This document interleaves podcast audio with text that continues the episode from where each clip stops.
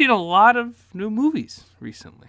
Yeah, we're now like I feel like in the thick of of movie releases now. We, Yeah. we have had some dry spells recently, but Which we said last time too, but Yeah, again, but- it's just nice to be back into yeah, the we're still we're still reveling in in good movie season. There was one specifically that I've been wanting to see since it was announced, but I haven't been able to. But you have, which is Robert Eggers' The Northman. Oh yeah, yeah, the uh, kind of Viking revenge epic film. Um, yeah, I thought I thought it was like I thought it was good. Uh, being a huge fan of his his first two movies, Mhm. I was a little disappointed. Okay, Um, but yeah. I, I think mileage will vary because it's clearly like Eggers trying to do his Eggers thing, but also wanting to do like a little bit more of a conventional kind of uh, epic drama thing, blockbuster type thing.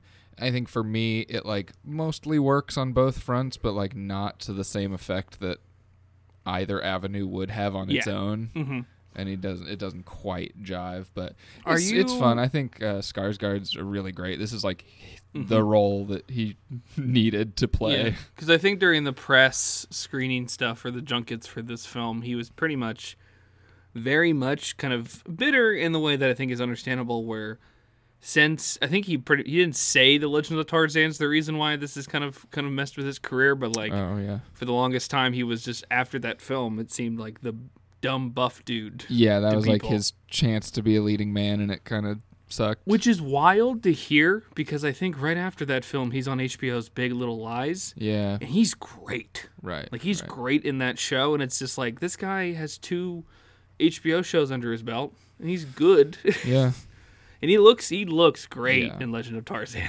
yeah. but the but no, yeah, in this movie, he's just awesome. I mean, he's Mhm. just got that. It's you know, somebody who's you can see their anger in every muscle of their body, Ah. and he's just like just broiling with rage. so i don't know if we've ever talked about this because it really doesn't matter that much in terms of rankings there's only three but are you which lighthouse northman are you lighthouse first is lighthouse your Um, favorite I would probably have to rewatch both of those two films to decide. I haven't Mhm. seen The Witch since I saw it in theaters, and I have an iconic history with that movie. We- that we- I was gonna bring it up in this, but have we even talked about it in the podcast? I don't think Just- so. The, you please- the, the it's Witch, so good. The Witch uh, made me um, pass out and fall down the stairs of the theater when I went to see it. Uh, I, I went to see it with my brother, and I had come from uh, cross country practice. I was in college at the time and hadn't eaten anything. Was probably dehydrated from my Mhm. workout. Um, so blood sugar was low and everything.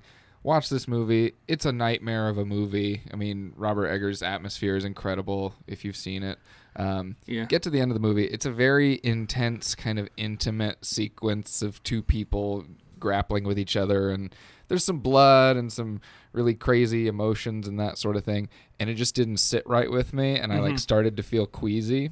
So I got up from my seat to like excuse myself from the theater, not realizing this was like two minutes before the end of the movie. Yeah, that's like Um, the climax, yeah. basically. So I I uh, stood up, walked to the end of the row, and I remember putting my hand on the metal railing and like feeling the cold metal of the railing, and then it was like I blinked and my vision went black, and I woke up at the bottom of the stairs of the cinema that I was in, and my brother was running down the stairs, picked me up, and carried me out into the hallway. God bless him. Um, but yeah, so that was that that was my experience with the witch. So I would Yeah. I, I should probably rewatch it, but I I think I do rank it right now higher than the Mhm. lighthouse. Yeah. But that could easily flip. I think. Yeah, um, and I also that that fucking story is I've used it so many times. it's just the like power of cinema. I was like, if you've never seen The Witch, you should. I've had a, one of my best friends passed out while watching it. Was it Yeah. because of the film? Who knows? yeah. There's only one way to find who's, out. who's to say? Who's to say? It could have been the fact that he didn't Yeah. eat. He was dehydrated, but it Well, could have been the fear. The funny part too was like apparently other people in the theater were like shaken by what happened to me because it was right at the Yes. the you know it's like uh, just this horrifying nightmare sequence right at the height of the tension of the movie and uh, you know I'm sure everybody thought this poor kid had gotten possessed by the magic of cinema and like dragged out of the theater. People were like looking at me like I had died when they walked out of the theater. it's crazy what happens when you're in a theater that's like not that full, but just enough people that you're aware of the people around you. So when something like that happens, it just Yeah. fucks with you. Yeah. Well, I wish I knew what it looked like to see me fall all the way down those stairs because like theater steps are not steep. Like that was- No. that was a long horizontal distance. That's a lot of steps. was a lot of rolling. Yeah. I don't know what it looked like, but Yeah, well, you're still here, and that's all we can. I mean, Yeah. I'm glad that we can tell the story, and you're not like, and that's why I can't see out of my left eye or some shit like Right. that.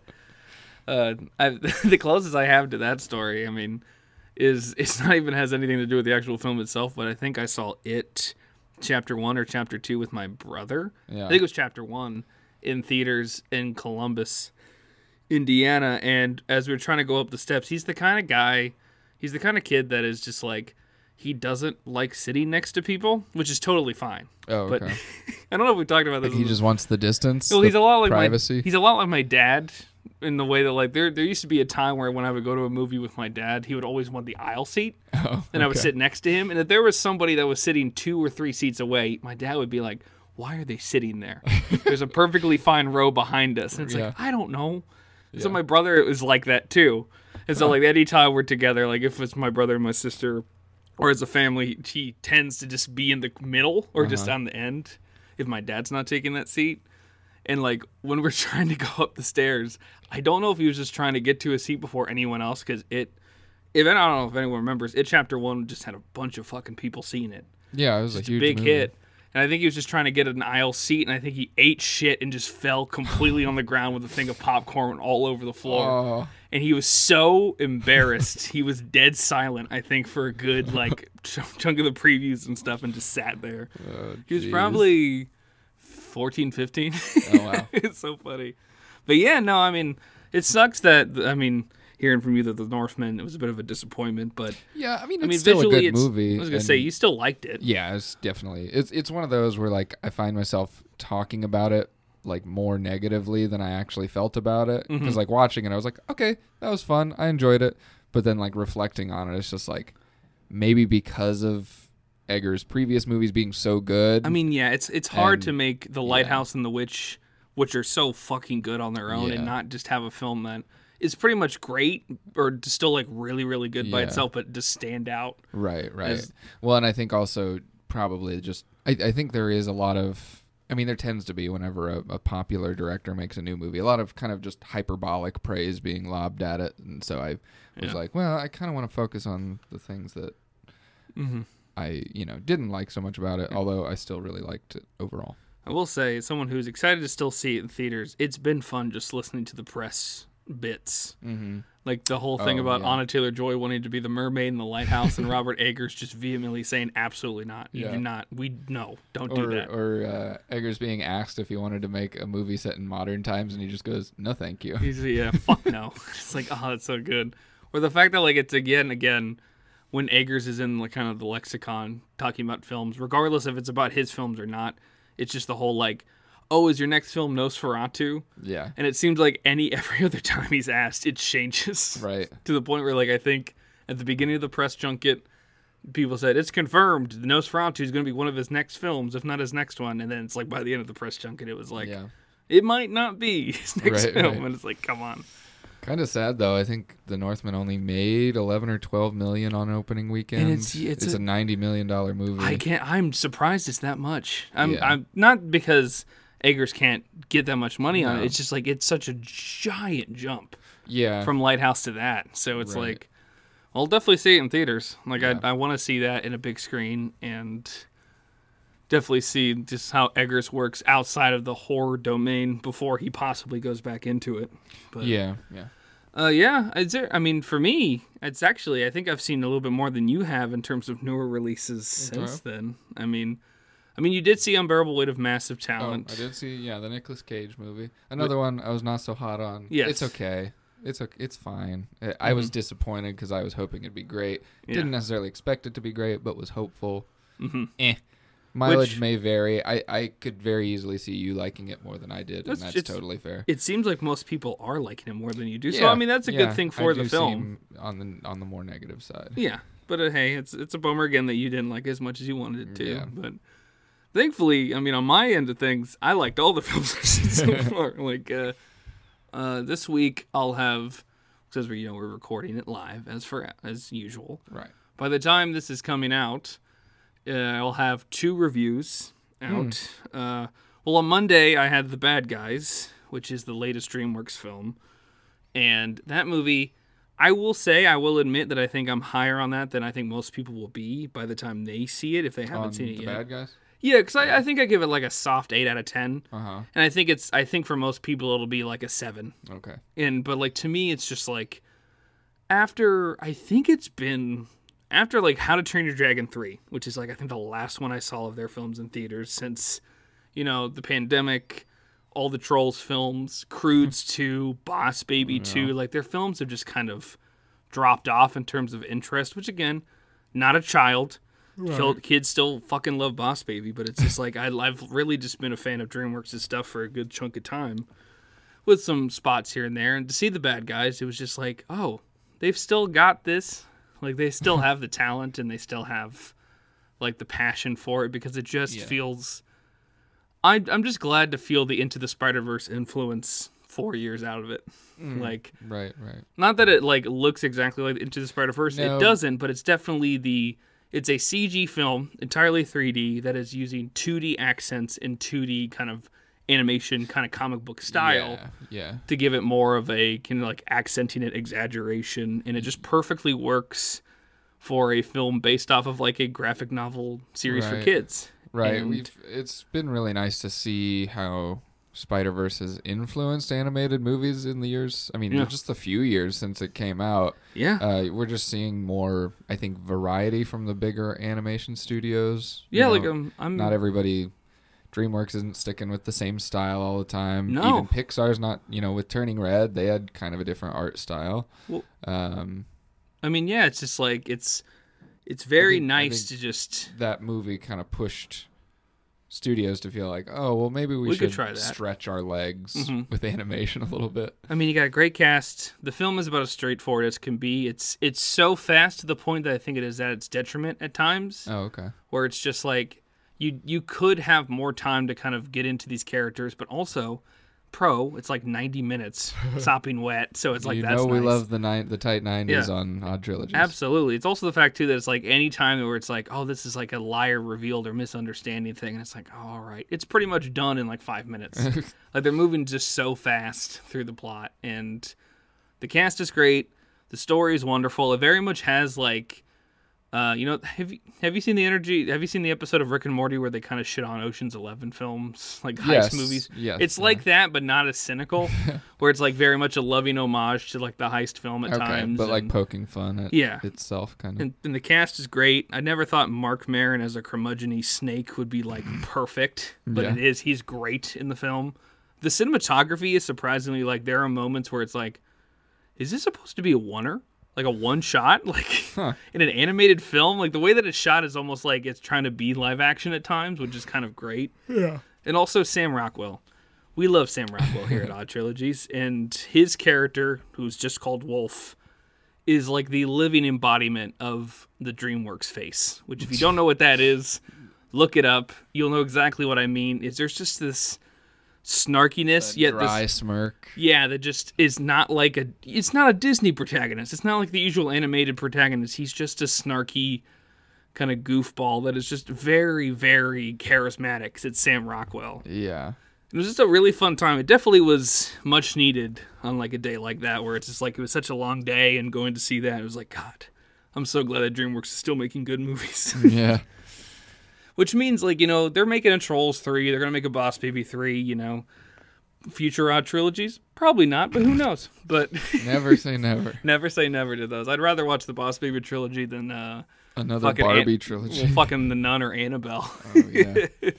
but yeah, it was just it was just a nice kind of breath of fresh air. And then after that, I saw I got a I got a screener and I watched early. I saw Bubble, Netflix's latest anime film, which has just got a oh, big Oh, studio yeah. behind it. Yeah. It's How pre- was that? it's really good. I do think it's like it's a very thin plot. So hmm. it's like at a certain point, there's a lot of there is a lot of backstory at the very beginning because what it's trying to sell you on is like, wait, what? What? Okay. okay. Oh, okay. What? What? Okay. And then by the time you get after that, it's pretty straightforward. Okay. But it's uh a little difficult entry point. yeah, it's I mean, I guess the best way to describe it is that, you know, it's in a world where Tokyo is basically a desolate city because bubbles that just show out of nowhere that like cause explosions, change gravity, cause massive flooding, just show up. And so now it's a story that basically is about orphans that live in desolate Tokyo with inspiration from The Little Mermaid. Yeah. And that's okay. kind of the story it is. It's a gorgeous film, like beautiful. The music is great, like the score is great, the animation is fantastic, the action. The team behind it did Attack on Titan, so it's very clear Oh, okay. Yeah. that like anytime there's some like wild parkour shit in terms of the shots and whatnot, it's like they they know what they're doing. Right. it's fine. Right. But yeah, it was a lot of fun. I definitely would recommend it, especially if you love animation. Just give it a watch and just enjoy it. If it's not your favorite, there's no surprise. But man, it's it was a lot of fun, and I watched it with my friend Patrick, and he cried. So I'm Aw. glad that he was that emotionally Patrick, invested. you old soft serve. I mean, I was very there at the very end. I was I was caught emotionally. It got me. It resonated with me just enough that it got me. So I do appreciate that. So it's it's definitely really good, and I hope Netflix, even though they are at a very low point at the moment Yeah. as a company, I do hope that they keep pushing kind of their anime catalog more and more because Sure. I'd like to see more of that getting out there. Yeah. well, speaking of um, new anime releases, at least in the states, um, I kind of I haven't seen it yet, but I kind of want to see that Pompo the Cinephile movie. Oh yeah, I just I- I, literally heard about it just yesterday, but yeah, it's getting. Yeah, I mean Yeah. it's it it's at our local AMC Oh really? already. Yeah. Well, okay. Um, but yeah, I think it's just like a little kind of fun slice of life movie and kind of like an homage to movie lovers and that sort Yeah. of thing. Um, but it, it just looks cute, and I was like, oh, that looks interesting. Hell yeah. Well, I'll definitely have to look in that re- now. Yeah. And I think the last film I could talk about is Sonic the Hedgehog 2. this was one that was not intentionally something I wanted to see this week. It was something that was like last minute, but thought like, you know, why not? Fuck it. You know, I saw the first one in theaters and did not hate it like you did, which not saying you're wrong or anything, but I'm glad that I didn't go in and just be like, I fucking hate this. yeah. Well, I didn't go into it. no, I meant like co- coming it. out of it being like, ugh. Oh, okay. Yeah. No. But with this one, I mean, it's weird. It's very fucking weird because I would say if someone called this the best video game movie, I would say yes. Not because it is like objectively the best film Yeah. about a video game. But it's a really good If- adaptation. if you just like material. Sonic, if you just like Yeah. Sonic, you get it. Yeah. Like it's Is it called- what? Uh, is it everything that uh, Warcraft fans called the Warcraft movie when it came out? Because I, I like- remember that movie. Everybody who didn't play Warcraft hated it, and everybody who played Warcraft loved it. I mean, and that's the, the opposite with Sonic the Hedgehog 2 is like if even if you don't know what the fuck's happening in Sonic the Hedgehog 2, like if you're just aware of what Sonic is, Uh huh. Like you're just kind of like, I think people will enjoy it enough. I mean, kids are kids fucking love it. Like Yeah. it's hard not to like. The the best part about watching it too is I watched it with my roommates and Adam, who's our mutual friend. Adam just has moments where like, you know, when I'm still trying to process how I feel about a film. Every now and again, he'll have just a moment of clarity that just makes me go, "Fuck!" That's actually the best way to describe it. And he had it while we were watching the film, where he just he looked at me and went, "This is kids today's Space Jam." Oh, and that's yeah. exactly how I kind of look at the Sonic films. Like it is definitely like these are films that kids are going to love, will love for years, look back on it, realize they're not that good, But love them anyway. but have a nostalgic feeling to them. And I think Yeah. with Sonic the Hedgehog 2, I think it's genuinely good, not that good, but yeah, like but it's fun. yeah, like it feels like they actually listen to people complain about the first film, and well, there's a lot more. There still is a decent amount of human stuff, and it is nearly two hours. Well, it's actually it's supposed to be over two hours, but by the time the credits hit, I think it's like an hour fifty. Oh, okay. It is still like, God, the Sonic stuff. They finally go full blast into like you know all the references, more action set pieces. Tails is adorable. No. Idris as Knuckles is just like I loved him by the end of it. For some reason, Idris's approach to it is just like he is a he, he is a straight up space himbo. He just like has no idea what anything is, and Idris seems to understand the assignment and just goes for it. Okay. And then Jim Carrey is doing exactly what he was doing in the first film. Yeah, doing Jim Carrey. Like he's he's going so full full blast to the point when when he was flossing at one point and didn't make me laugh at all. I still could appreciate just how much energy he was putting into the floss. But yeah, I mean, it, it's as someone who is I, I, if I call myself a Sonic fan, I'm not that great at the games. So, but I've played a, a decent amount of them. Yeah. But like someone who is know enough of Sonic to like see, wow, they're actually putting this in. They're trying this. There's a mid credit scene that nearly made me fucking gasp because I was like, I cannot believe we're gonna get to this oh, in a oh, movie. know what that is. Yeah, but the fact that like that's a thing, like that's Yeah, the fact that that's going to be in a movie, and it's like they're going to do that yeah. in like a eighty million dollar Yeah, yeah. like blockbuster film. That's insane. But like overall, I mean, it's just a it's a fun time. More likely than not, it'll be on Paramount Plus by the end of May, maybe early June, because it seems like they're going to have. They've been doing like forty five days after theaters they put it on there. Oh, okay, yeah. But like we're getting apparently a Knuckles show. Okay. We're getting a All Sonic right. the Hedgehog 3. The the director is so like confident and so excited about the films that he would like to do a Smash Brothers film. Like oh, I saw that. Yeah. it's like it's so wild to see with like Mario around the corner. It's so wild to see that since Sonic the 1 did so much better than anyone could have imagined, Yeah. everyone behind these films are just like we're going to run with it. We're going to run as fast as we can and if we crash and burn, we're going to at least do as much as we can in the process. But yeah, I mean that's it was a fun it was a fun surprise. It was definitely it's like a it's like a solid 6. Mm. You know, it's definitely better than the first film, but I'm not it's not the best kids film out right now. Right, right. But uh A good time at the movies.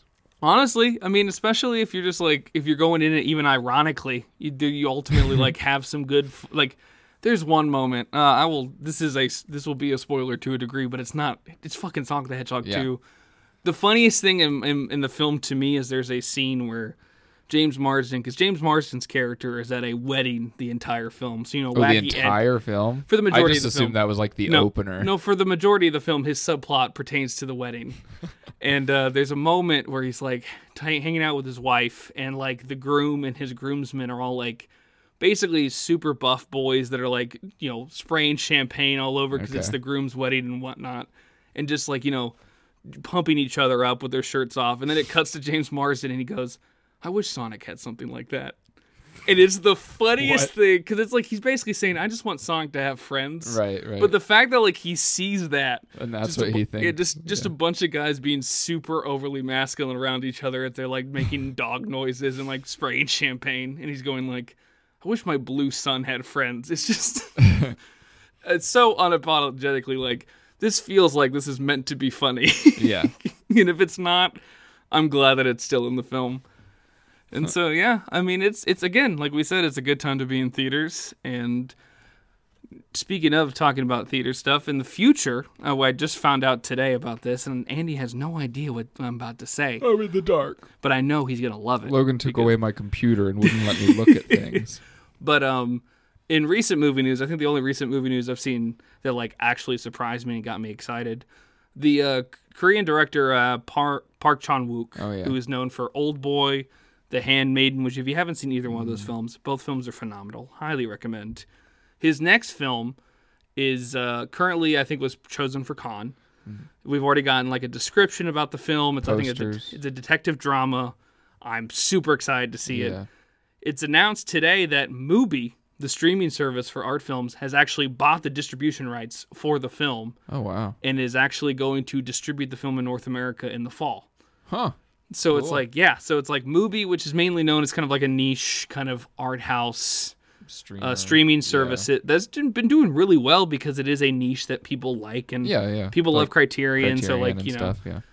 and especially now with like you know Netflix getting less and less shit that I think people want to see. Mubi having kind of like a, uh, kind of like a catalog they like constantly kind of like cultivate Yeah. and change and whatnot. The fact that Mubi is now just like going with like the biggest, I think the biggest decision the company's made, picking Yeah. up a film like that and That's a doing big like a movie. fall. Yeah. So like that's I'm super excited for that. Cool. Yeah. And uh, I think that's about it. I think that we should just get right into it. I'm I'm curious to see if even we talk about the films, it'll be as long as we've been talking about these. Yeah, I was gonna say if if it feels we went we ran a little long in the intro, it's probably because we don't have too terribly much to talk about. At least about two out of three of these Yeah. movies. So let's get into it. Hello, Yeah. everyone. I'm Logan Sowash. And I'm Andy Carr. And this is Odd Trilogies with Logan and Andy. And on Odd Trilogies, we take a trio of films where they're timed by number, cast and crew, thematic elements, etc. We go through each film and we talk about the good, the bad, and the weird surrounding them. In the dark. In the dark, because today, you know, this, the flowers are still blossoming. You know, this, the allergies are still very seasonal. Oh yes. And indeed, the gore is still there, maybe a little less than usual, but a spring of Raimi is still commence. And now, now that we've done the Evil Dead trilogy, we are now talking about the next trilogy in Sam Raimi's catalog, the Darkman trilogy. Yeah, this is the second in our series of three episodes covering movies related to or directly made by Sam Raimi, um, leading up to, of course, and in time with uh, his new Marvel movie, Doctor Strange and the Yeah. Multiverse of Madness. And what better way to, you know, get excited for his, you know, most recent comic book film than talking about a film that basically feels like his version of a comic strip film. Yeah, even though it's an entirely original character. We are talking about 1990's Darkman, 1995's Darkman 2, The Return of Durant, iconic. and 1996's Darkman 3, Die, Darkman Die. Beautiful. Which Sam Raimi, we, we said it last episode, but Sam Raimi only did the first film, right. which, don't worry, you can definitely tell if you watch the trilogy. I think but he's still technically credited as a executive producer on, on both, films, because Robert. Tapert is too. Yeah, but he's not directly involved mm-hmm, I as he is on the first one. around the yeah because around the time that both darkman 2 and darkman 3 come out is when if you listen to our dramas of sam raimi episode he was doing the quick and the dead as well as kind of in ah, yeah. development i think we're doing a simple is it a, simple, Simple plan? Plan, yeah a simple yeah. plan Yeah, So, he like- was stretching his genre legs. he was doing a western while someone else was taking the direct to direct to video Yeah. route with Somebody his else darkman was films franchising his original superhero Yeah. idea. But in case I mean you don't know what Darkman is, Darkman is a 1990 film that is basically Sam Raimi doing his own version of the comic strip character because at the time, due to 1989's Batman being a massive success, pretty much every studio was just trying to take any comic strip character, does not matter if it is Yeah. a character that no one gave a fuck Any about in pulpy 1989. hero character. Yeah, any character that could give them, you know, that Batman money and started putting in production. So you get, you know, the Phantom with Billy Zane. You Oh, get yeah. the Shadow with Alec Baldwin. You even get Warren Beatty's wild Dick Tracy. Yeah. That is something like that in the '90s. But before all that, because I think yeah, I think it's Darkman is before all that. Around that time, Mm-hmm. Well, yeah, because he's less than a year Yeah. out from Batman. Yeah, because basically Universal wants their own version of that. Sam Raimi wants to make a Shadow film, but the Shadow is they Universal does not have the rights. They're already putting Yeah. it in development Some somebody had it in development with Bob Zemeckis. at the I time. I think so. Yeah. Yeah, So Raimi decided I'm going to make my own version of the Shadow, but give him more of a basically a Universal monster movie kind of backstory. And so basically created a character that is a scientist that was wronged by, you know, a crime syndicate and an evil real estate man right. and ever has burns across his body, but he's the type of scientist that knows how to create synthetic skin. So he becomes a man that could become anybody. He could Yeah. do anything. He could become you, me. He, but he ultimately becomes Darkman. Yeah, he's a superhero whose superpower is Science. Well, it's it's the Mission Impossible masks. That's Yep. that's his main shtick. Well, not even just that. Another thing too that's so funny about his character is they don't really address it that much. They do talk about it, but his quote unquote superpowers, oh, besides the fact phys- that his he physical abilities. Yeah, Yeah, it's the fact that due to the fact that he was burned on, I think they say forty percent of his body, but his body was fucked. it looks like the whole thing. it was crisp. I saw that body fall, fly into the air. There's no Yeah. way that was forty percent of his body, but due to the amount of burns that he sustained on his body, they had to cut the thalamic nerve yeah, in his neck, so he can't feel pain. Which means since he cannot feel pain, all of his other senses are going super in overdrive, which means yeah. psychologically he's just like when he gets mad he just goes full blown rage mode and almost becomes like the most human version of the Hulk anyone could yeah, become. he, he kind of just goes into a berserker rage. yeah, he just basically he, He can, can, like bas- pick people up and throw people, break people's fingers like they're nothing. Yeah. Like it's like their hot dog fingers Yes. and everything everywhere all at once. like it's just a he is very much in the same style as a 30s monster movie as well as like a 30s to 40s comic strip yeah, and which is perfect a because perfect fit for Universal. i mean yeah perfect fit for universal and also ends up being a perfect amount of time to make a film surrounding that because the film i don't even think is a year from the batman No, yeah, it's Burton's like less batman than a year. It was Yeah, a quick so- turnaround.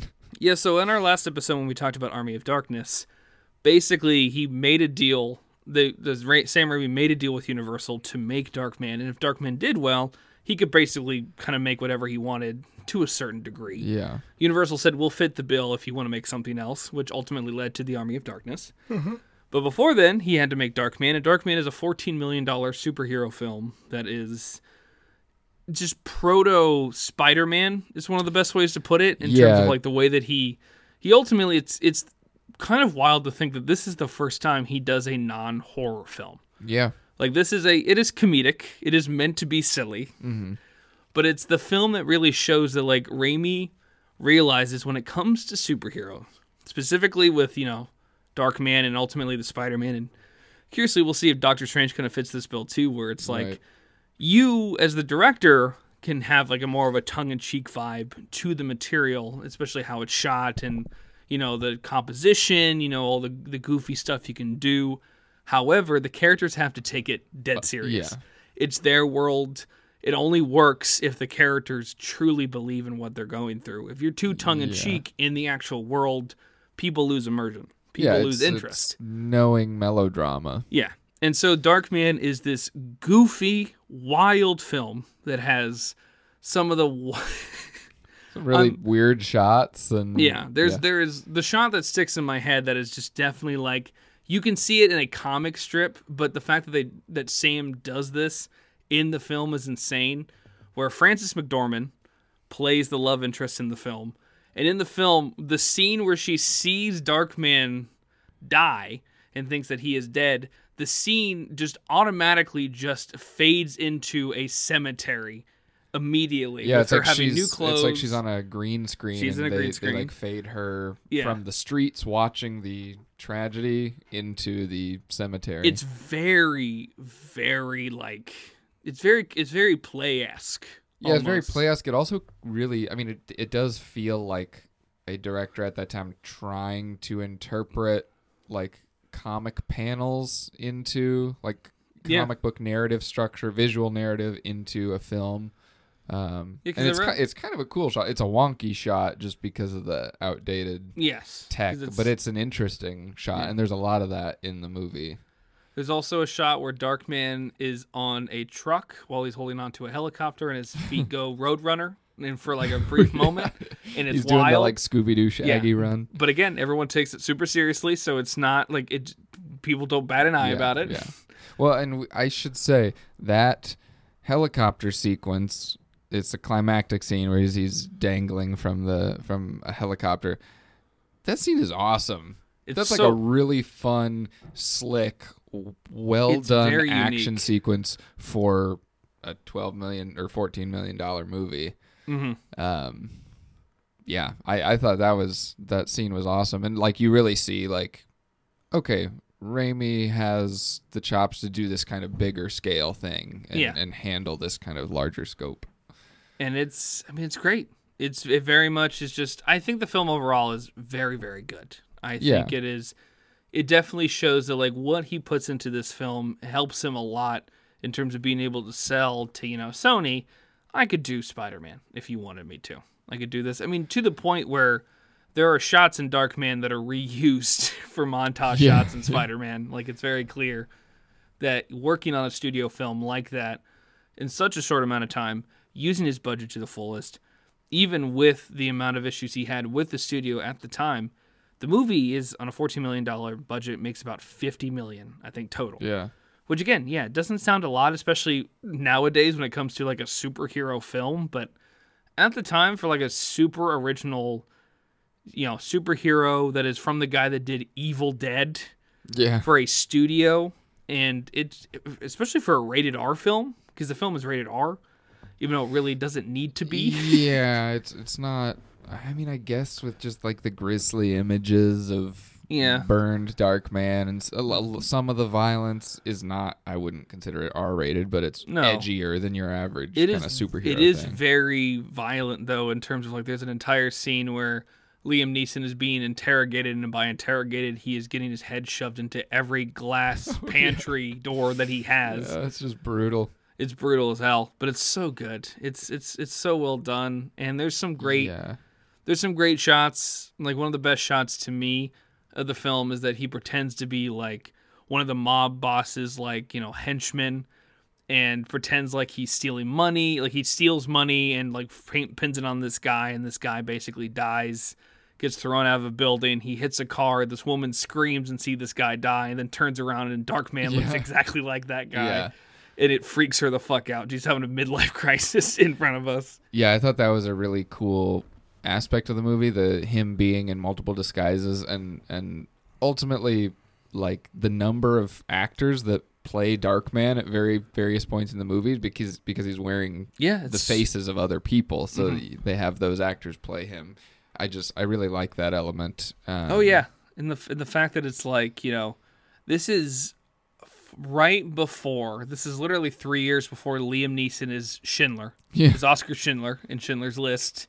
He's still he's so unknown that he is not really anyone's choice until he auditions for the role. right But um, because uh, Raimi wanted Bruce. Right? Yeah, unsurprisingly to nobody is Yeah. that he wanted Bruce to be Dark Man, and the studio went no, just immediate, just like no, who is that? No one cares, and it's like oh, fine, fuck you, I'm gonna put Bruce in anyway. yeah, Which is funny too because the whole because at the very end of the film, Dark Man kind of tries to go into hiding because he doesn't want his his love interest to get in trouble yeah. anymore, he so he's going back separates himself from everything. he believes he's a monster, so he goes into the shadows basically. And instead of being Liam Neeson, it's Bruce Campbell's face because it's Dark Man hiding amongst the crowd. And I think to a degree, if this is true, it would not surprise me that Raimi did that just to be like, if you make sequels, yeah, right, Bruce will be the. right, right, right. and you know what happens? They got not Bruce. yeah, well, and they yeah. well, in all honesty, it's also for the better because the yeah, sequels that- that are not be. yeah They're not great. So yeah. uh, I mean. Um, but I'm- yeah, no, I think uh, I think also um, uh, Bruce's character there at the end is credited as uh, Final Shemp, Yes. which is just like a fun little nod to old trope, fake Shemp, like Yes. from uh, hmm Three Stooges. Yeah, Three Stooges, and it's I mean, it just it's Raimi is so cheeky. It's Yeah. just the best. I mean, that's the best part too about him when it feels like, even in the films that I would say I don't even know what his worst film would be. Is it Spider Man Three? I would say it's probably a toss up between For Love of the Game and Spider Man Three. Oh, that's right. It's for Love of the Game, Spider Man Three. Yeah, because Oz the Great and Powerful. For Love of the that bad. Game is his most boring movie Yes. that I've seen. hmm But that's the thing Uh, too is crazy. Like with that in mind, like even if someone said Spider Man Three, even in Spider Man Three, you see a lot of Raimi. Oh yeah, there's that. absolutely Yeah, like chunks of great movie in Spider-Man 3. and I don't know that there's chunks of great movie in For Love of the Game. no, for Love of the Game is pretty clearly a studio job that he is doing his best to kind of make in his own way, but it's really just like a no, Raimi, don't be silly. he it's, only gets a couple moments to like Yeah. do Raimi stuff. yeah, because it's it's more of a Kevin Costner film than a Raimi Yeah, film right. at that point. and. Yeah, it's, I guess it's for the love of the game. I it shows that that's the worst film because I keep forgetting that we watched that for for that and talked about it. yeah, we literally talked about it on Monday too. Yeah. when when we re- when we watched all these films, and I still forgot we had the conversation. but yeah, I mean, Darkman is just really It- good. It's, a- very solid. It's a real yeah, it's a gem that I think more people should Mm-hmm. watch. And I mean at this point it definitely has cult status, but like I think even its kind of cult following is a little bit less prominent than it deserves. yeah, um, and especially when you think about just i mean how much i mean this is its own movie definitely and it's cool really cool in its own way but there's also so much of um, 2002's spider-man in this movie and like Raimi isms that at the time weren't iconic or influential, but would later become iconic and influential through the Spider-Man movies. So you Yeah. really see him, uh, you know, working out some of his his Mhm. ideas in this movie, and it's really cool as kind of that Yeah, sort like- of relic. if you think of a, a Raimi film that has inspirations of just you know, kind of has like that that face off vibe of like you know the identity theft kind of thing. Even though it's before face off, you know, Well, got the Invisible Man idea. we can talk face off when we get to number three Um, there's yes. a tie there. Yes, uh, we've got uh, you know Invisible Man inspirations because pretty much the majority of the film, uh, Liam Neeson is wrapped in bandages because you know Dark Man is so horribly disfigured, Right. almost to the point where every time he talks, he obviously has no lips. He cannot enunciate, so it's funny when he speaks because it just like it looks like a puppet Yeah. talking, which he's doing his best. Yeah. Especially that one time where he goes, it's like it's so fucking funny. But yeah, it's it's a very it's a straightforward again, like we said earlier, tight ninety. We love them. Yeah. Film about a guy that's trying to get revenge and try not to become the monster that the monsters turned him into, and ultimately he fails at Yeah. that. He, I mean, the biggest issue with the film to me is the fact that like what ends up being the final villain is just he's so very little in the film. The real estate yeah, guy. Yeah, he's just a business mogul. Mhm. It's it's It's like a you know a fight on a on top of a building, and it's like why why why is this businessman up on top of this building? I mean, it wouldn't really surprise me if this film was supposed to be closer to two hours, but due to the issues that Raimi Got had with the down. studio in terms of like trimming it down, trying to make it work, because like if you if you think back, Andy, like the whole thing about the film too is the majority of the film is just one by one Darkman getting revenge on each and every single henchman that killed him. yeah, And in the the final product, there is a single henchman that doesn't die. There's a single henchman that just disappears from the film, and it's pretty clear that there was probably something shot of him dying and getting revenge, but like he just Yeah. disappears from a certain part of the film. It's the guy with the fake leg. oh right, He just he just disappears from the film. he just like there's there's a guy in the film that is who has a gun in his fake leg. Classic Raimi shit right there.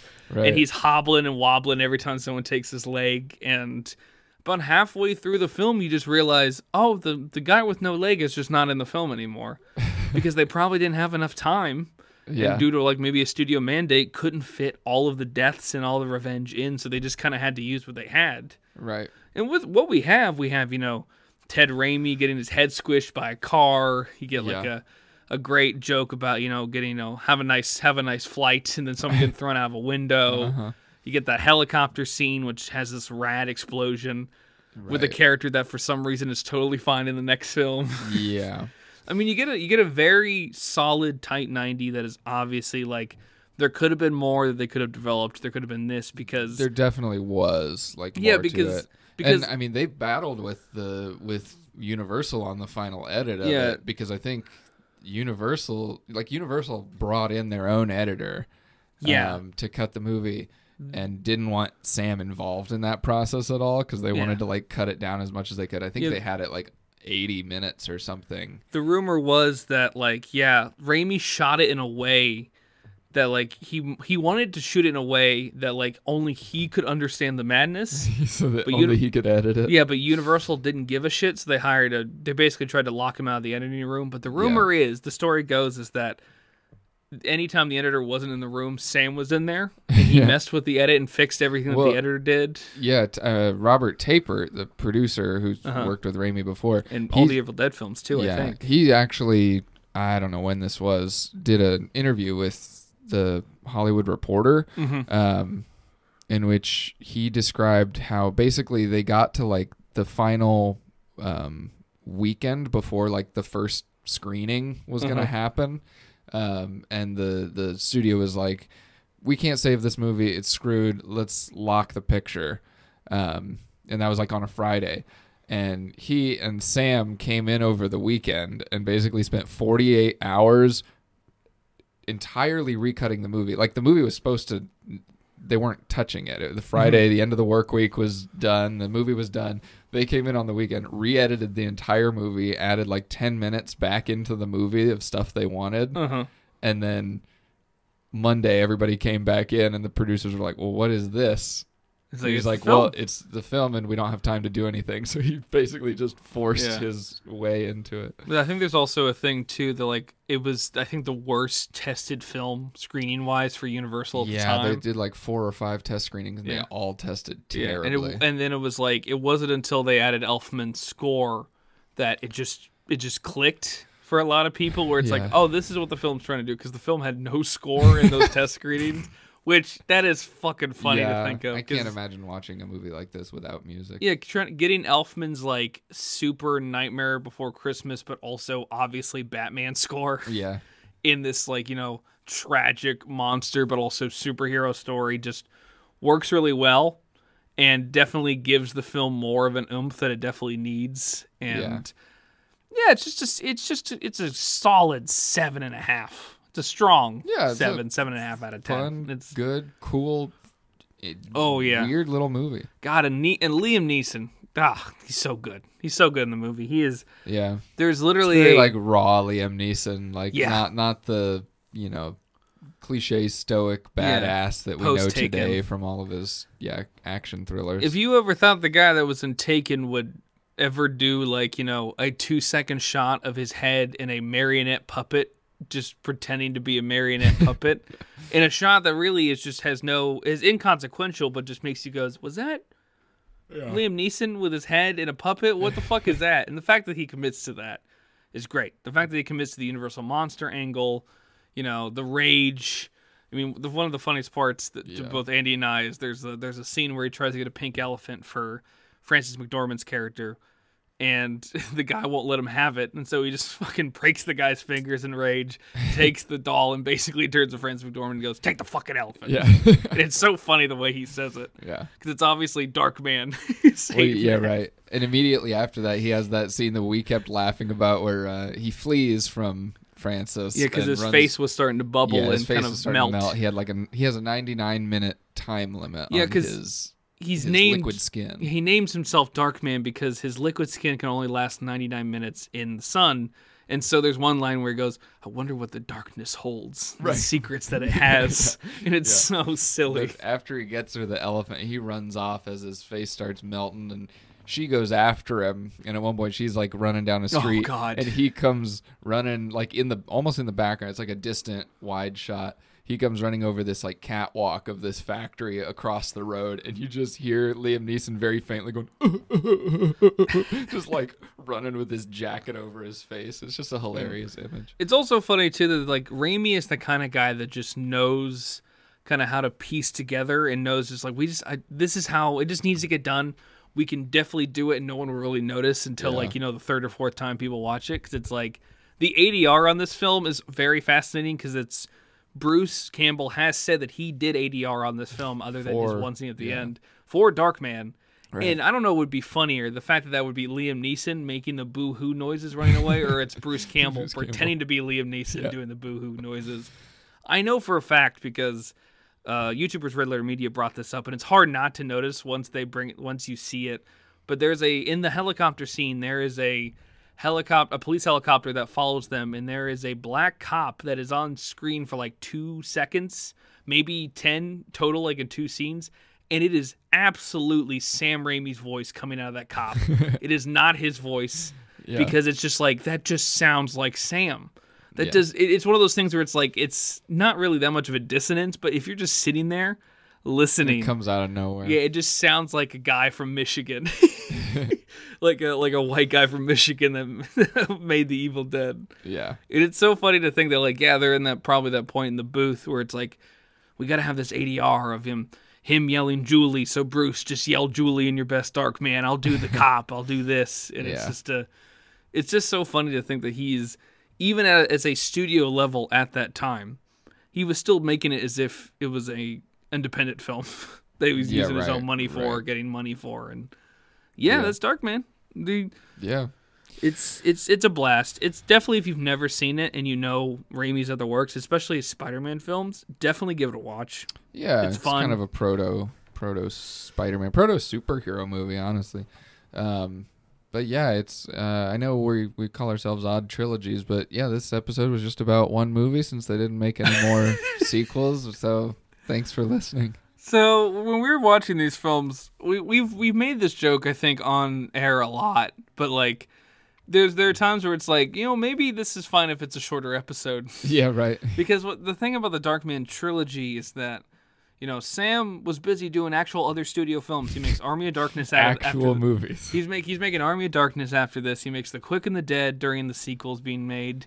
It's pretty clear that Universal wanted to make more sequels, but you know, Sam's busy, doesn't probably want to come back and do those, and they can't get Bruce Campbell to come back, even though they probably tried to get him back for at least the first sequel, but he was busy doing other things. Thank God, Yeah. because I don't think he could even save these types of films. No. But what we get as the t- second and third entry in this odd trilogy are interchangeable, forgettable films Direct to video films. that are direct to video in 95 and 96 that are genuinely so like genuinely bad to the point of like I don't think they had a DVD release until like a decade after they came out and on Yeah. direct DVD until they came out in video Right. and then they just like went out of circulation and then didn't get a Blu-ray release until like a decade after that.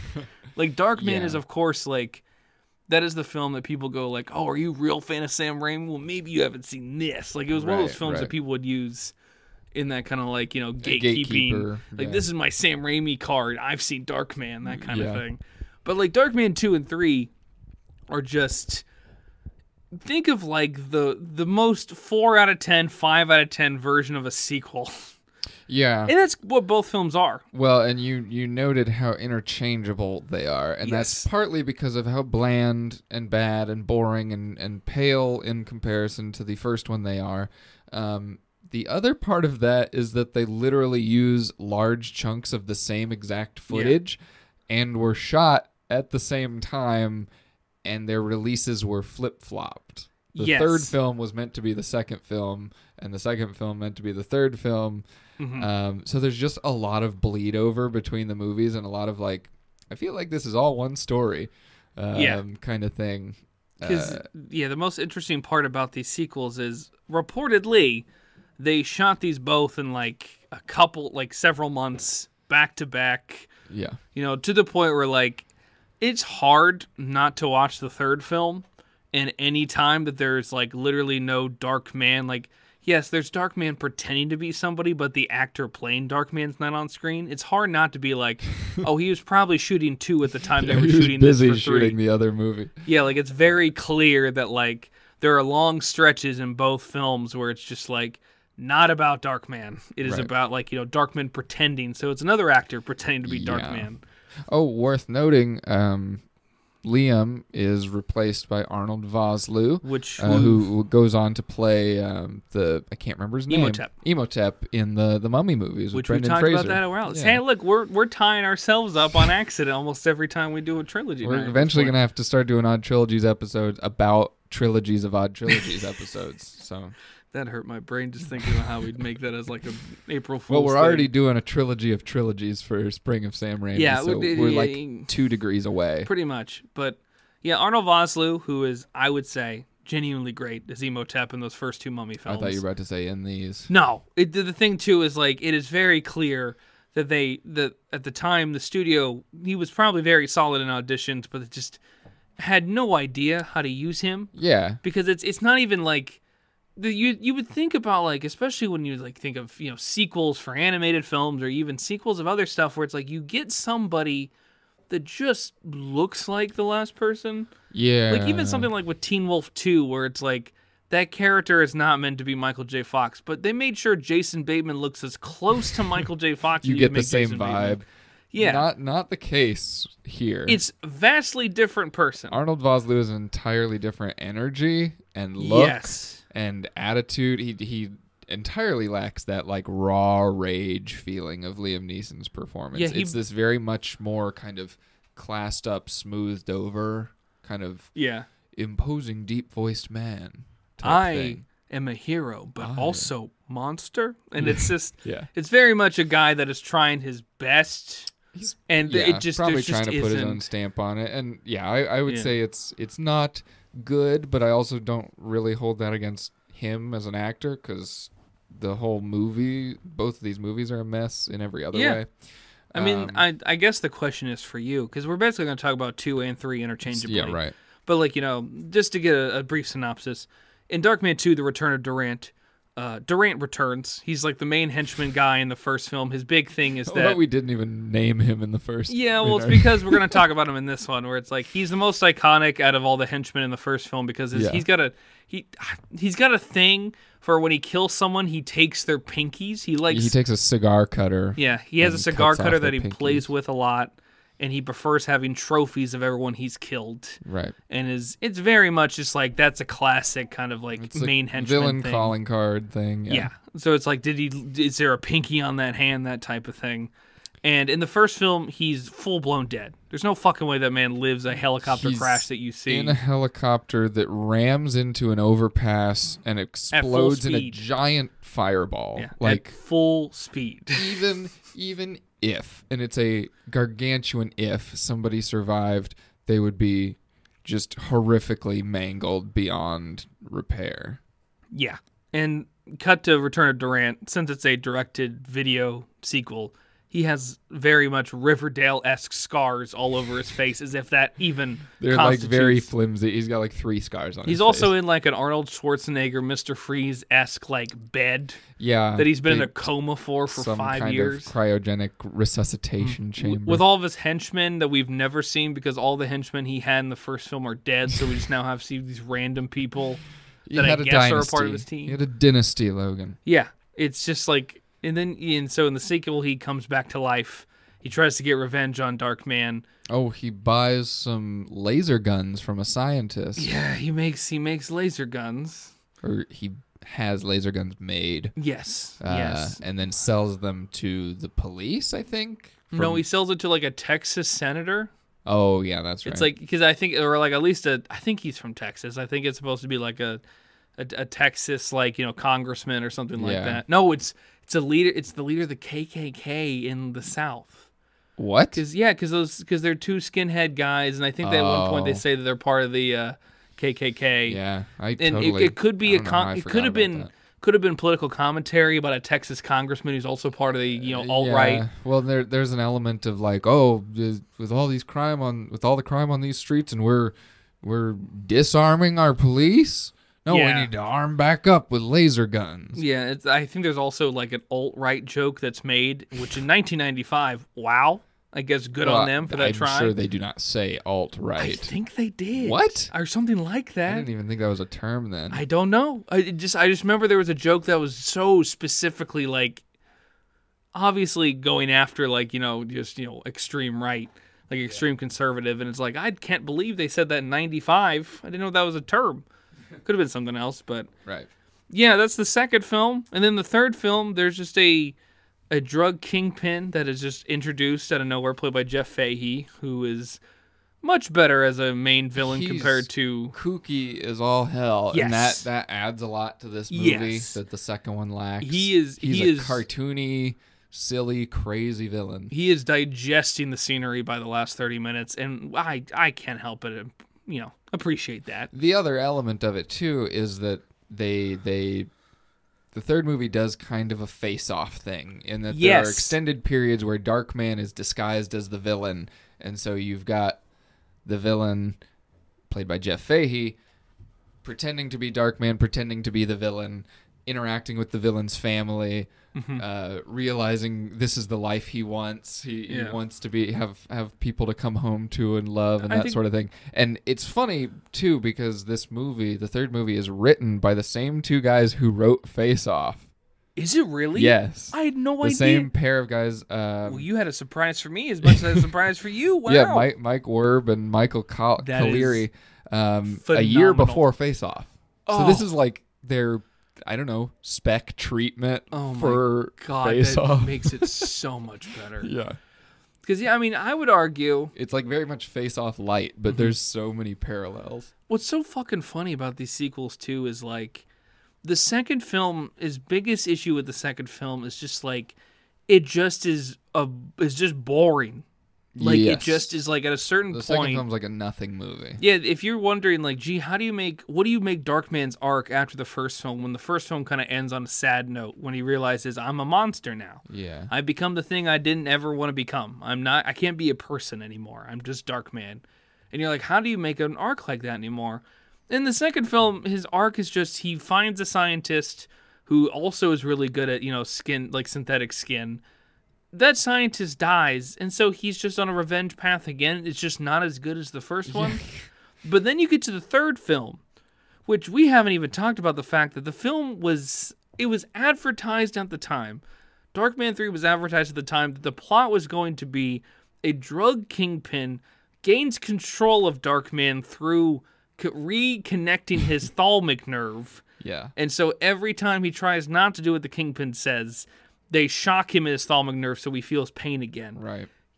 In the actual film, which is barely 90 minutes, if any, The third one packs a lot of plot Yes. into 90 minutes. in the third film, that whole thing is at least is 10 to 15 minutes. Yeah, because they It's do the whole sequence where they put this little uh, metal It's like a little ring with chomps. Yeah, chain chomp thing on his spinal column um, to register with his thalamic nerve. And then yeah, he like escapes and they buzz him and he gets hurt and they like trap him and then he just like rips it out of the back of his head. And which and I will say, of the sequence. I like that scene. that just shot was cool. it was cool shot, but the fact that it's like it's just a guy putting his grimy fingers in, into in- his own neck. Yeah, and then he pulls it out, and it's like it's not gushing blood, and he's not like losing any blood loss, like no blood loss whatsoever. Right. It's just it's like he's a pumpkin or yeah. something. And so after that, you're like, we, we both because I knew about that, but you didn't. But we both were just like, that so was that's- 10 minutes. I was like, that's it. Like, so what the fuck's the rest of this film? The rest of this film is genuinely more interesting in the fact that it's the face-off thing. yeah, it's, it's, it's, yeah, it's, it does something yeah like you said it does something with darkman where it's just like he pretends to have a family and realizes fuck i can't have that yeah. but i love this family and you're and like he like sort of almost kind of tries to like see okay can i pull this off? Can i like yeah. fake my way into this family? But what's also But- funny too and this is also shows just like how silly these sequels are like when when jeff fahey who again at the time when he's doing the face off thing it's all jeff fahey just you know playing the main antagonist but also the protagonist you know Yeah. darkman pretends. Jeff fahey plays the, the guy that he like he plays the main kingpin which i can't remember i think reagan it's his last His name i can't remember but like basically he when he anytime he hangs out with his wife he just goes like Rooker. ah yeah what rooker Rooker, that's right.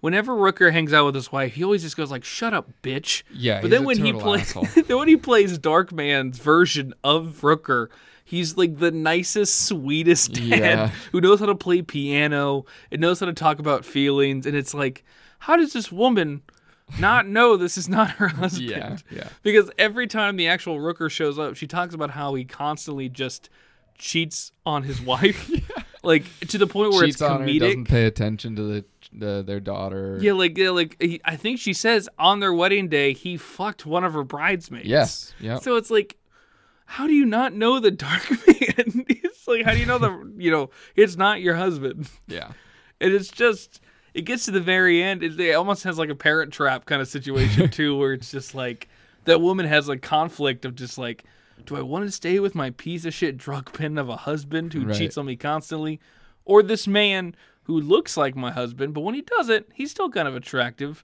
but also he's kind of scarred, yeah and it's like, what is this movie? yeah yeah for a film that's called Die Dark Man Die, it is very passive in terms of killing him at a certain point. yeah He I almost never, go- I never felt like the stakes were very high in terms of Darkman's life It's So- also funny as shit that you know we well we were watching Darkman 2 and there were moments I think both of us by ourselves saw a scene and went, "Huh, that's weird. I don't remember him having a suitcase in the last shot." Oh well, I guess that's just like a B-roll thing. Yeah. And then we watch Darkman 3 and we go, "Did they shoot this for Darkman 3 and they just put it in 2 cuz they had none no they just footage?" needed to fill space Yeah, because in Darkman 2, there's a shot of him going into a manhole, and there's like a suitcase or something like briefcase It- yeah, with him. it's like a some medical or scientific suitcase. Luggage. Yeah, and and it just like it just is played off in Darkman Two is like this is just Darkman doing his nightly yeah, he's routine. just going into his lair. But in Darkman Three, there's a purpose for him having It's that part case. of the plot. Yeah. and it's like, excuse me, what? Yeah. yeah, no, there are there are like extended chunks of Yeah. material lifted from each of these movies and just used again in the other one. I mean, like with uh, the Return of Durant, it just is like, But as- like his dark mobile Oh. that he drives through the underground railways, Yeah. uh, they use the same footage of that for all of the dark. I'm Yeah. I'm calling it the dark mobile. It's, they don't refer to it that way, but he basically has this little underground like utility trolley that Yeah. he has retrofitted to travel under the city. Um, And there's a shot that's in Darkman 2 of like a synthetic finger being created. oh yeah, Never brought into context in Darkman 2 because it's a shot from Darkman 3. And so it doesn't, they just Yeah. use random they footage. just use it. Yeah. and it's just wild. It's honestly, we're, we're making it sound a lot more fun to watch them back to back, but genuinely, No. Darkman 2 takes the wind out of your sails almost immediately. Yeah, I Dark- would say if you're gonna bother with either of the other ones, I would just skip two and watch three. Yeah. You're not gonna miss anything, and it's just gonna be that much more palatable because you haven't sat through two already. Because even Durant, who's played by Larry Drake in the first film, is returned, and Larry Drake returns for the sequel. Who he's great in the first film. I think he does a great shitty like main henchman Yeah. guy, who's very like he definitely is remember like memorable. Yeah. But like in the second one, he it doesn't seem like he's playing Durant in a way where it's like I have to kill Darkman. It's the only thing I have to do. No, it's business as usual until Darkman shows up again. He's just trying to buy a building. That's the that's his whole thing. He- yeah, he's trying to buy a building to do something with like the, the power grid. I don't. It just it's Yeah. yeah, it's it's so stupid. And and I mean, it doesn't mean the third one's not stupid. The third one's very stupid. but it's fun, stupid in Yeah. some parts. It also it has a the stupidity in the third one makes sense in its world where it's like It's yeah. there are actually setups and payoffs in that third film that are like you can catch them uh, miles away, but it's at least like, hey, this is this is storytelling. Yeah. This is how a script should be set up and pay off. While as in two, it's like characters die randomly and like just very violently, and then like the whole Yeah. thing is just like.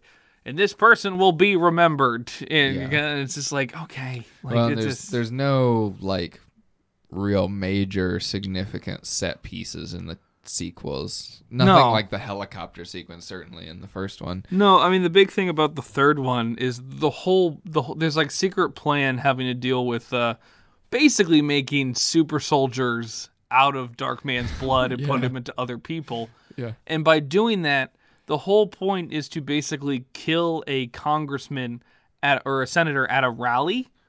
No, it's a district attorney. I think it's a Yeah, district yeah. attorney election.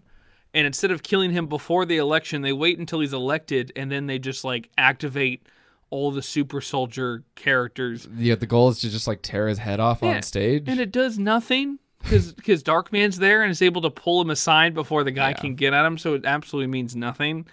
And then it's just like, oh, that's right.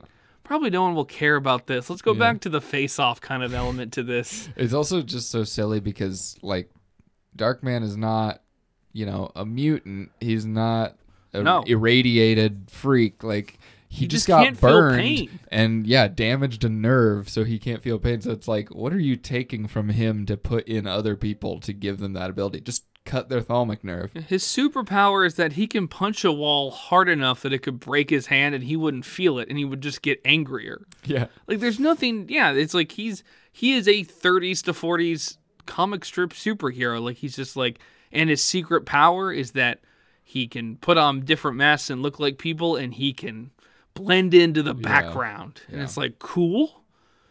Why okay. I think my favorite, just in retrospect, my favorite like just difference in quality in the filmmaking between the first movie Oh, oh from my Raimi God. and the other two is like in the first film whenever whenever Darkman is disguised as another person yeah. that actor actor of the character that he's playing plays Darkman obviously but there's a distinct effort by the makeup department to like clean up that actor's face and put really heavy makeup on them so they look kind of off. They look kind of fake and plasticky. Yes. And it so like when you have the scenes where it's Darkman disguised as this guy and the actual person in the same scene, they look different. There's a bit of a like kind of like a matte color Yeah, to like, like it's the like they just caked up, caked on too yeah, much which, makeup. which I think the most the most noticeable part of that is when Durant sees Darkman dressed as Durant, yeah, and you can just see the visual difference between you know Larry Drake being Durant and Larry Drake pretending to be Darkman as Durant. right, and that's just a really well cool detail that is totally gone It's in just- the yeah. other two movies. It's just okay. Yep, uh, you actor who plays this thug, you're now playing Dark Man. You look exactly the same, and now you're Dark Man. And Go. also, yeah, it's what's funny too is like Darkman's none of an- that effort is there. Dark Man's an idiot in the sequels, where it's like in the first film when he would pretend to be people, he was very awkward initially because while he did a lot of reconnaissance and surveillance and he's an intelligent man, he's not an actor. So he doesn't realize until he starts doing this shit that like he has to like think on the fly. He has to Right. improv. And so you think in two and three, if they're trying to play the same character, uh, Peyton is Peyton. Peyton's Darkman's real name. Peyton Westlake, Peyton Westlake, and of course we're bringing this up an hour and ten minutes in, but he's Darkman to me. he's Darkman, yeah, uh, yeah. But like when he's in the second, in the second and third film, he is even worse when he goes on under like un, like undercover. Yeah, It just is everyone else sucks at noticing it. Like there's there's one moment because again, it would have been really cool in Return of Durant if you know Darkman tries to do what he did the first time with Durant and try to like go into his ranks without him noticing. But Durant kind of knows this time around. Like I know his mannerisms. I can catch him this time. No. He gets caught the way that you think he'd get caught is when he basically just runs out and the guy that he's pretending to be goes, Wow, I got knocked on the head by some goofball. Wait, that's me. And it's like it's like Durant, you why aren't you giving him anything to do? There's so there's potential here right. and you're just not doing anything with it. While with three, the potential and what you're given is not at all what you would have anticipated for a film like this. And it also ends okay. We got to talk about the fact that Darkman 3's ending is probably the funniest fucking part of the film. it just ends.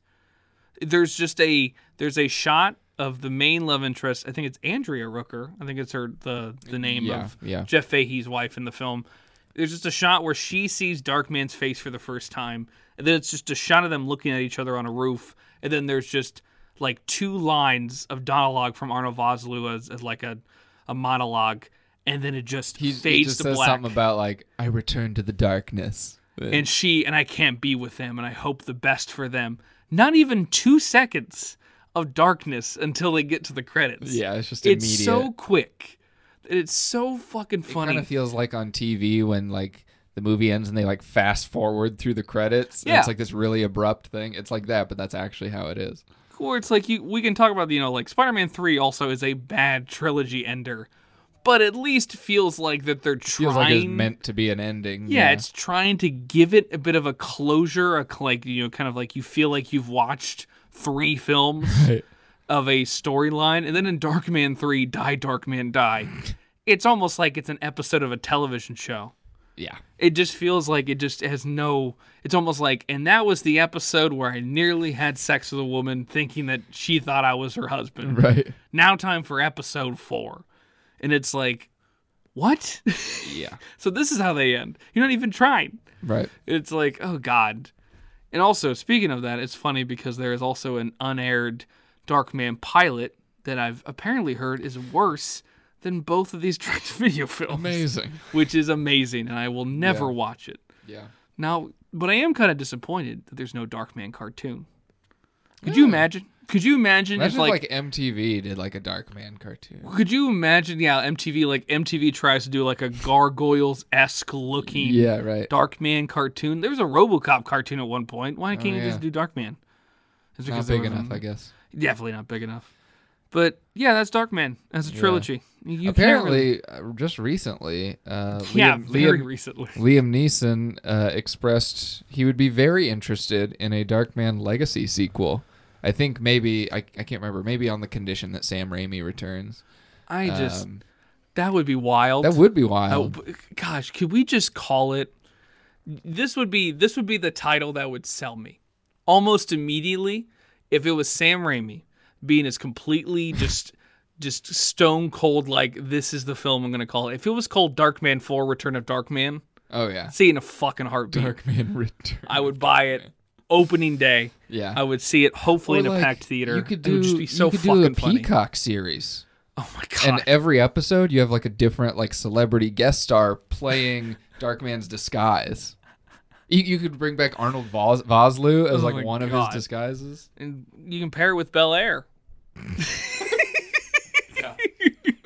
I just I felt like that was a joke that needed to be made. Well, and, you know, I hear Will Smith's looking for work, so he Oh, could be one of the disguises. We're not even gonna fucking talk about that. We try to. We're not. No, no, no.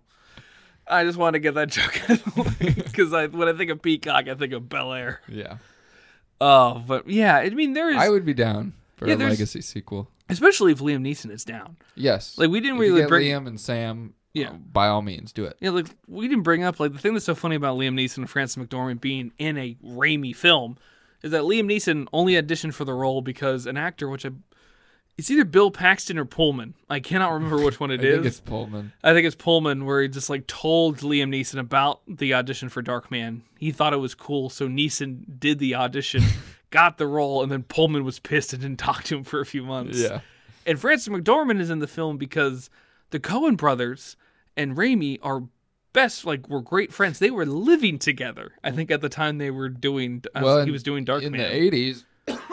in the eighties, Raimi, the Coen brothers, and Frances McDormand all lived together. yeah, yeah, they did. And it's like they're the best. They're basically best friends. Yeah, and it was one of those weird like at that time i think the coens had only they had done blood simple they had to have done raising arizona by that point yeah, so they had already kind of become the coens just like very early on in their careers. And just the fact that it's like if you told someone yeah frances mcdormand's in a sam raimi film they'd be like no.